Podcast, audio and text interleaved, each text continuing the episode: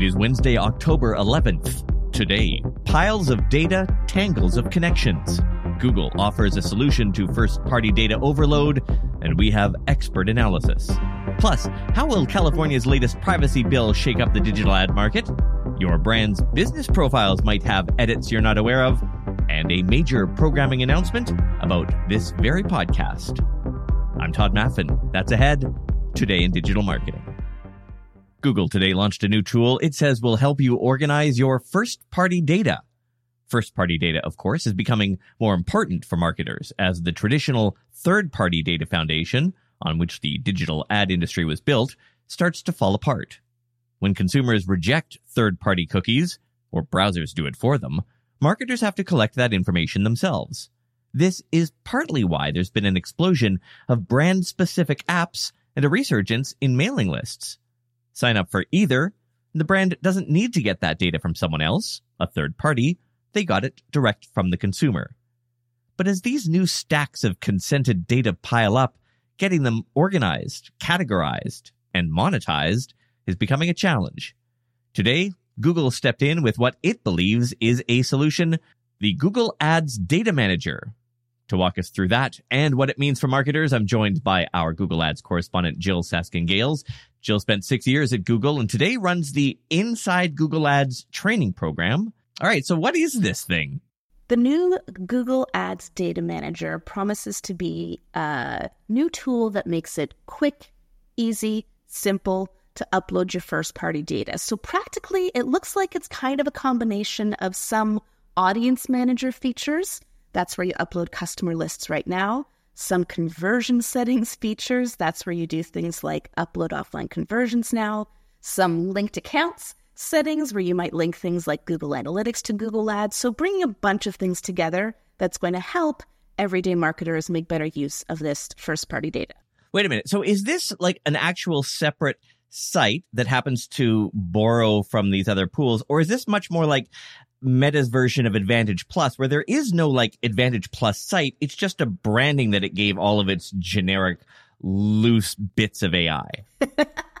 Well, this one actually isn't about AI. This is one of the few announcements that hasn't been about AI that Google Ads is making. But Google Ads has been making a lot of updates to the interface and how Google Ads looks. And so from the screenshots we see in this announcement, we see a very different looking Google Ads interface um, where they've brought a bunch of features together to one place. So this sounds like not a brand new tool or somewhere else to go to. It's within Google Ads, it's within tools and settings, and it's just pulling all the different things that have to do with first party data in tools and settings into one place together. So most of it is just a reorganization, simplification, better to use interface. The only thing that looks to be brand new is allowing you to connect more of your marketing tools to Google Ads. So, for example, you'll soon be able to connect ActiveCampaign directly to Google Ads, which is great for conversion tracking and audience building.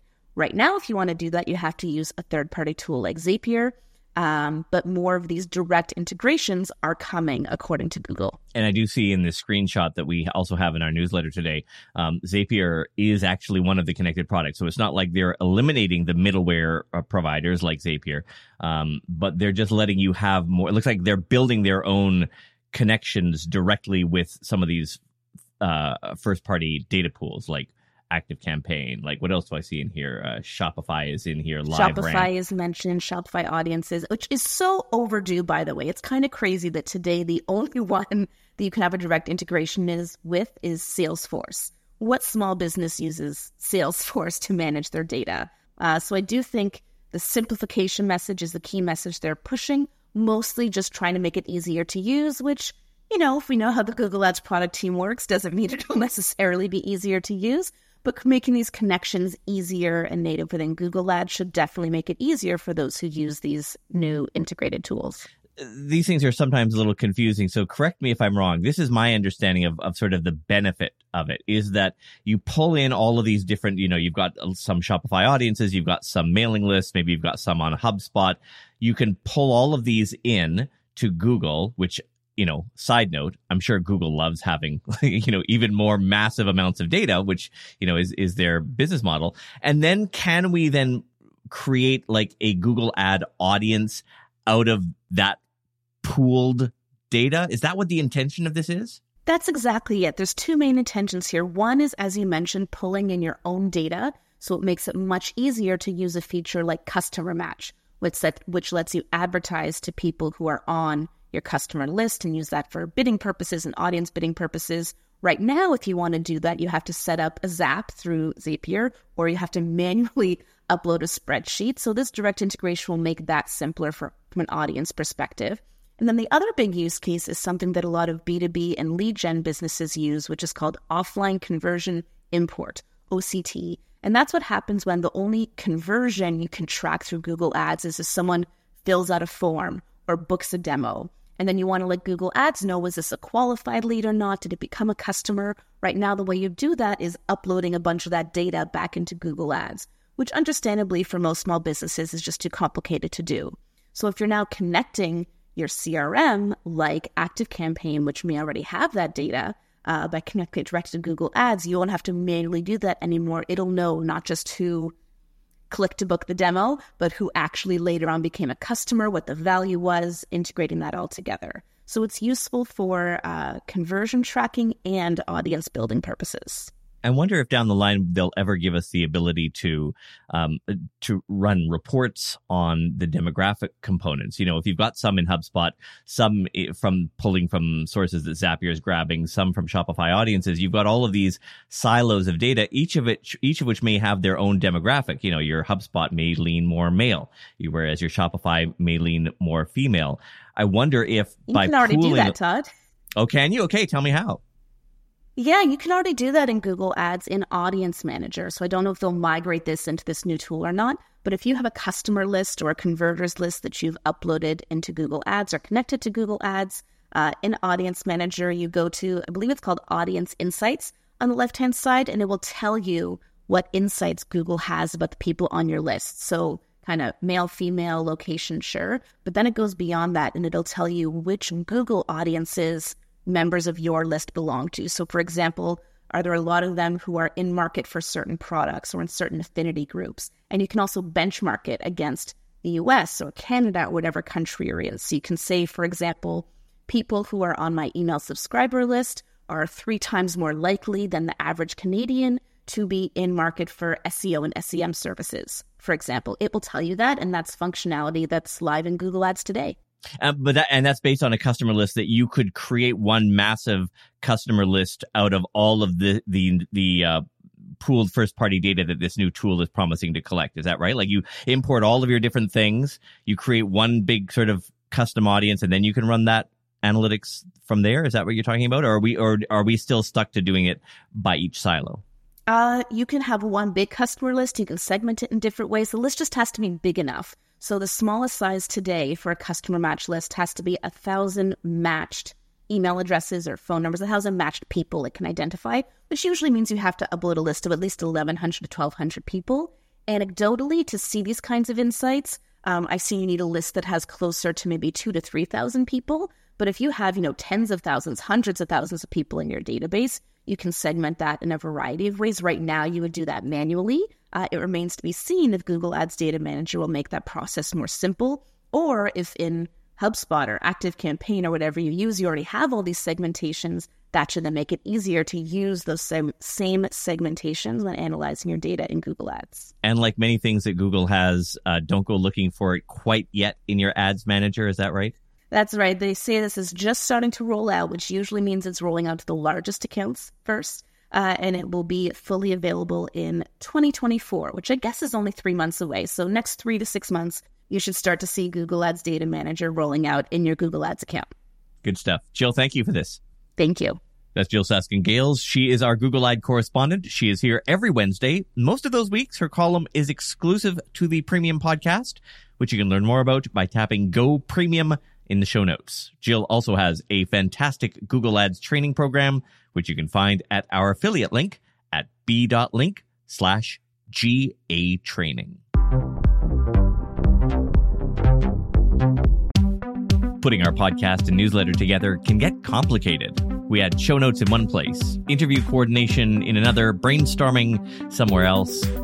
It's easy to lose track of the big picture when you have to open a new window for every detail.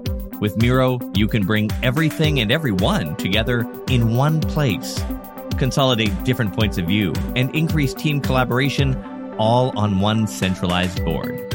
For instance, we used Miro to figure out the right flow for our newsletter automations. It let us get our team all contributing, including our ad agency people, and saved us a ton of time. And its new AI tool, which summarizes and clusters information automatically, was a game changer. Find simplicity in your most complex projects with Miro. Your first three Miro boards are free when you sign up today at Miro.com slash podcast. That's three free boards at M-I-R-O.com slash podcast. Today's episode is sponsored by NerdWallet's Smart Money Podcast. NerdWallet's trusted financial journalists use fact-based reporting for some much-needed clarity in the finance world, helping you make smarter decisions with your money. And if you like the format of this podcast, you will love theirs. It's packed with information, but it's brief. Last week, they had a great rundown on car prices. Not just the numbers, but why car prices moved, how weather affects that market. It was super interesting. They also cover things like boosting your credit score, putting money away for retirement, saving on travel, and so on. So yeah, listen to NerdWallet's Smart Money podcast on your favorite podcast app. Future you will thank you. It is a slow news day, so let's just go to the lightning round, shall we?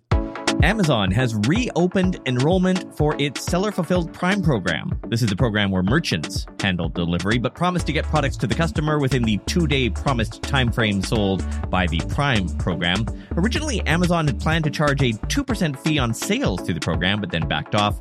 We reported on this a couple of months ago that enrollment was coming back. Now it's back. A new California bill was signed into law yesterday. It will give residents of that American state the right to make a single request asking that data brokers delete their personal information. Californians already had a right sort of like this, but had to make multiple requests. It was hard to know which broker had what data. This aims to make it more consumer friendly. It doesn't go into effect until 2026. And SE Roundtable is reporting today that Google appears to be editing the attributes of businesses which have Google business profiles. Things like changing cash only to no if any alternative payment option has been set to yes, and removing the COVID testing center attribute entirely if it's set to no. The edits do make logical sense, but it's worth checking your brand's profile to make sure you're aware of any changes they may have done.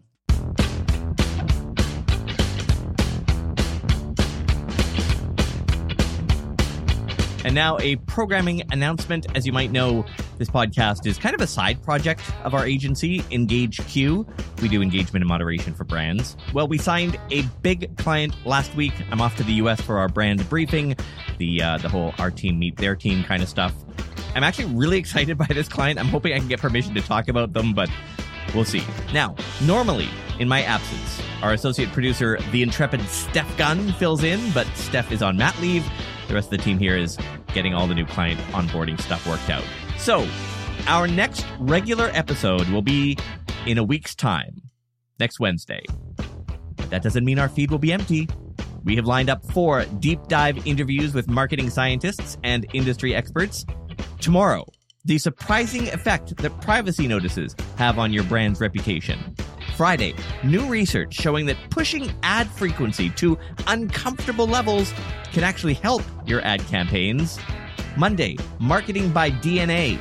Will genetic predisposition be a targeting criteria in Meta's ad manager soon? And Tuesday, how one little tweak to your product page can drive way more sales. The ins and outs of conversion rate optimization. So that is the next four days ahead before we are back to our regular episodes on Wednesday. Today in Digital Marketing is produced by engageQ Digital on the traditional territories of the Snuneymuxw First Nation on Vancouver Island. Our production coordinator is Sarah Guild. Our theme is by Mark Blevis. Music licensing by Source Audio. Ad coordination by Red Circle. I'll be in your feed the next four days with those extended interviews, and we're back Wednesday, back to the normal daily newscasts. I'm Tod Maffin. Thanks for listening. See you then.